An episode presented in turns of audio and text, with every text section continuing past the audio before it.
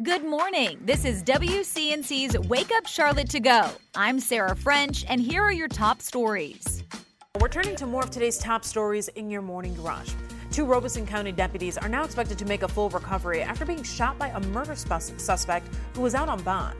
The shooting happened after deputies were called to arrest a suspect who cut off his ankle monitor. That's when officers say the man shot at them. Deputies did not did return fire after that shooting. The suspect remains in the hospital in critical condition. Good morning, I'm Destiny Richards. Mecklenburg County retirees burdened by a budget mistake the county made are now getting some relief. Earlier this year, nearly 300 retirees were notified their dependents' medical insurance premiums should have never been covered. Now the Board of Commissioners is reversing course so retirees don't take a financial hit. They'll also be reviewing their benefit policy. I'm Julia Kaufman in Monroe, where a local developer wants to turn hundreds of acres here near Marion Lee Road into a community with more than 650 homes. That includes 55 plus living and commercial space. I spoke with a nearby resident who says he's in favor and doesn't mind development in the area, but he wants to see that number of homes drastically reduced. Well, this morning, new details about a community event planned for Madalina Cojocari. The uh, Cornelius Police Department says the event will be on Tuesday, November 21st at 6:30 p.m. Exactly one year since she was last seen. Cojocari wasn't reported missing until December 15th. Her mother and stepfather are both facing charges for not reporting her disappearance. And it's official the first day of school for Union County will be on August 26, 2024. Union County school leaders approved the new start date last night. District leaders also approved a new Parents' Bill of Rights, as well as a stricter policy for students charged with criminal behavior. And that's it for your morning rush. Time now to connect the dots when we make the news make sense. Recyclers across the United States are struggling. Several plants are short workers, and rising costs are making recycling way too expensive to sustain. But there could be a new solution. Artificial intelligence could help boost recycling rates. Let's connect the dots. New data shows recycling across the country is down several percent in the past few years. But now AI could help boost numbers by doing a lot more of the sorting work.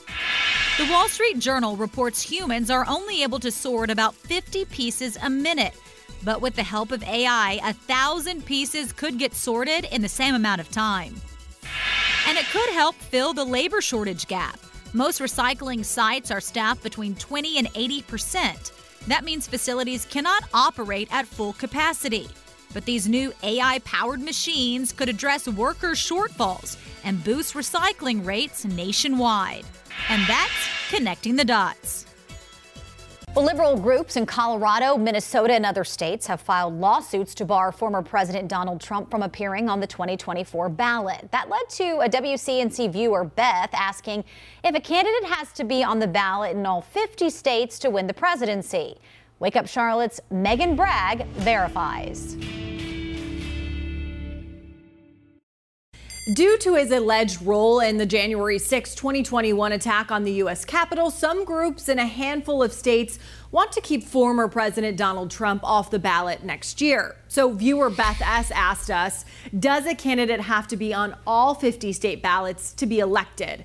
Let's verify. Our sources are the National Archives, Public Information Director for the North Carolina Board of Elections, Patrick Gannon, and UNC Charlotte political professor Eric Heberlig. The groups trying to get Trump removed from the ballot are citing a rarely used constitutional prohibition. The two sentence clause in the 14th Amendment has only been used a handful of times, but never against a president. What we're seeing now is challenges in individual states and that's because states set their own ballot access laws. They decide what processes candidates have to go through to get on the ballot. Ultimately, though, Gannon says yes, Trump or any presidential candidate who is not on the ballot in all 50 states is still eligible to run and win. Donald Trump can be on the ballot in all the other states um, where they haven't prevented him from being on the ballot. That's because the president is ultimately elected by the Electoral College. So let's break down the Electoral College. According to the National Archives, it consists of 538 electors from all 50 states. A majority, 270 electoral votes, is required to elect the president. Each state has the same number of electors as it does members of Congress, one for each representative plus two senators. So North Carolina has 16 electors while South Carolina has nine. Leaving Trump off of only a handful of states' ballots could still give him enough electoral votes. So we can verify that no, a candidate does not have to be on all 50 state ballots to be elected.